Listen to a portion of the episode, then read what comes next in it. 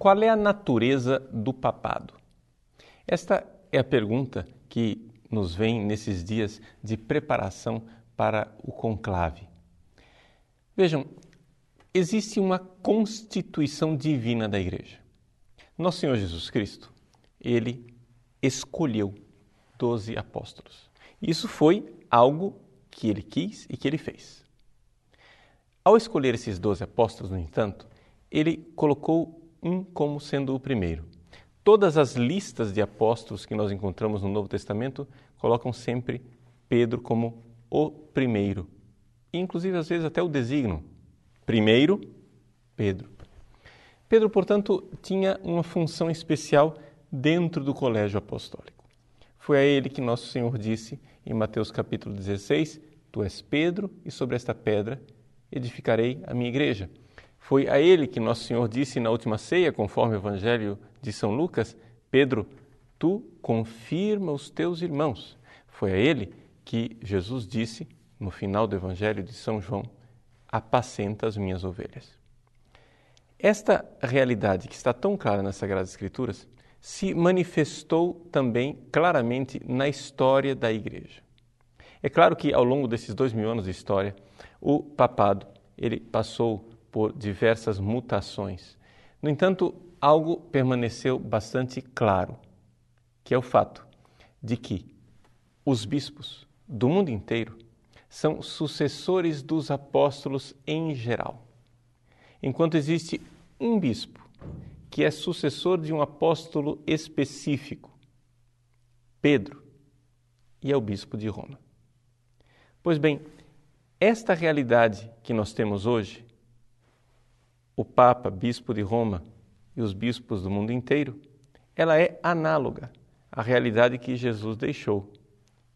Pedro, príncipe dos apóstolos, e os outros apóstolos. Agora, qual é mesmo a função de São Pedro? E qual é a função que dele herdou o Papa? Pois bem, nós vemos que existem, dentro das várias mudanças ao longo dos séculos, algumas constantes. Em primeiro lugar, os apóstolos foram deixando sucessores e esses sucessores começaram a criar igrejas locais. Como nos recorda a Congregação para a Doutrina da Fé, quando ainda era prefeito o cardeal Josef Ratzinger, a igreja do mundo inteiro, ou seja, a igreja universal, ela precede, não somente cronologicamente, mas ontologicamente as igrejas locais. Em primeiro lugar, Jesus cria a igreja, que é universal. Depois, com o passar do tempo, os apóstolos foram fundando igrejas locais e deixando ali sucessores através da imposição das mãos, como nós vemos claramente nas cartas pastorais de São Paulo, por exemplo, ou nas cartas de Santo Inácio de Antioquia. Os bispos locais, então, permaneciam como o ponto de referência de comunhão para cada igreja. Então, nós, isso é uma realidade de constituição divina. O bispo, na igreja local, ele tem um poder que é recebido diretamente de Deus. Este poder que o bispo local tem só pode ser exercido se ele estiver em comunhão com os outros sucessores dos apóstolos e com a cabeça do colégio apostólico, que é dos sucessores apóstolos, que é o bispo de Roma, o Papa. Então, aqui nós temos duas polaridades deixadas por Cristo. Ou seja, a realidade da igreja local, que foi colocada pelos sucessores dos apóstolos, e a realidade da igreja universal, onde ali tem uma função específica São Pedro e os bispos do mundo inteiro reunidos. Muito bem. A pergunta agora é a seguinte: o Papa, o que é que ele pode fazer. Conforme a Constituição Apostólica Pastor Eternos do Concílio Vaticano I, o Papa ele tem jurisdição universal, ordinária e episcopal sobre o mundo inteiro. Isso quer dizer o seguinte: que o Papa não é alguém que intervém nas igrejas locais.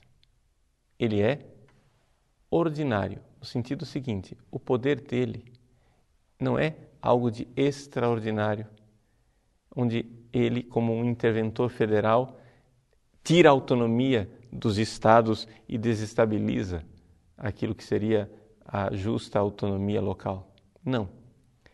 O Papa faz parte também da igreja local, porque toda igreja local precisa estar aberta para a comunhão com a igreja universal e com o Papa. Portanto, o bispo, o meu bispo, o seu bispo, para exercer o seu poder, precisam sim estar em comunhão com o Papa. E o Papa, portanto, tem uma palavra para dizer e uma palavra que afeta a igreja local. Aqui, ao longo dos séculos, esta realidade foi aos poucos se especificando. Como o Papa exercia ou não exercia essa jurisdição, esse episcopado, este poder. Claro que houve também conflitos, mas os conflitos, na verdade, não eram entre os bispos locais e o Papa. Historicamente, se nós formos observar, os conflitos sempre aconteceram entre o Papa e pessoas que queriam tomar para si uma função que, na verdade, competia ao Papa. Por exemplo, toda a dificuldade que a Igreja enfrentou na Idade Média, o conflito entre o Papa e o imperador, entre o Papa e os reis locais, se dava por quê? Até mesmo aqui no Brasil, quando os nossos imperadores, Dom Pedro I e Dom Pedro II, de alguma forma entravam em conflito com o Papa, porque os imperadores, os reis, queriam exercer um poder sobre a Igreja que, na verdade, competia ao Papa. Queriam eles escolher os bispos, queriam eles dar poder aos bispos ou tirar o poder dos bispos locais. Portanto, o que nós temos aqui, na realidade, nunca foi uma verdadeira tensão entre o Papa e os bispos, mas entre o Papa e realidades que se colocavam no meio, entre o Papa e os bispos. Isso aconteceu no âmbito político, mas aconteceu também com organismos eclesiais que não são de instituição divina, como, por exemplo, os concílios ecumênicos. Houve, durante a Idade Média, também o chamado conciliarismo, em que alguns teólogos diziam que o concílio, ou seja, o corpo dos bispos reunidos, poderiam julgar o Papa, poderiam estar acima do Papa, ou seja, poderiam requisitar para si uma função que na realidade pertencia ao Papa. Pois bem, tudo isso foi definido pela Igreja. O Papa não pode ser julgado por um concílio, um Papa não pode ser julgado por ninguém, a não ser, claro, por outro Papa. E aqui que nós então temos o chamado poder de primado, o primado de Pedro. Nós temos, sim, na realidade, um poder supremo na Igreja. Este poder supremo, que é exercido pelo Papa, evidente, é exercido em comunhão com o resto da igreja e, portanto, com o colégio episcopal. Mas não deixa de ser uma função específica deixada por Nosso Senhor para São Pedro. Quando isto se definiu e se definiu claramente no século XIX através do Concílio Vaticano I, aconteceu uma dificuldade histórica, que foi a seguinte: quando os bispos viram que foi decretado que o Papa agora é, claramente tem poder infalível e que tem poder universal e tem infalibilidade, muitos bispos e teólogos começaram a deduzir disso uma coisa errada. Ou seja, bom, já que o Papa então tem todo esse poder, nós bispos ficamos supérfluos. Ou seja, que agora não é mais nem necessário um concílio ecumênico Concílio Ecumênico tornou-se desnecessário, porque o Papa, sozinho, já pode decidir tudo. Ele não precisa de nós. E de alguma forma, como uma consequência não desejada do Concílio Vaticano I, alguns bispos introjetaram uma espécie de menoridade, uma espécie de sensação de que eu estou aqui tomando conta da minha diocese em nome do Papa, mas no fundo, no fundo, a diocese é dele. Não, não é isto que foi deixado por Nosso Senhor. O que foi deixado por Nosso Senhor é o colégio dos apóstolos, do qual o primeiro é Pedro, não como primeiro entre seus pares idênticos, não, mas como verdadeiro superior. No entanto, isso não isenta os outros apóstolos e sucessores dos apóstolos de sua responsabilidade. E é exatamente o exercício desta responsabilidade, não somente pela igreja local, mas pela igreja do mundo inteiro, que nós chamamos de colegialidade. Ou seja, cada bispo é responsável não somente por sua diocese, mas ele também, enquanto corpo episcopal, é responsável de alguma forma pela igreja do mundo inteiro.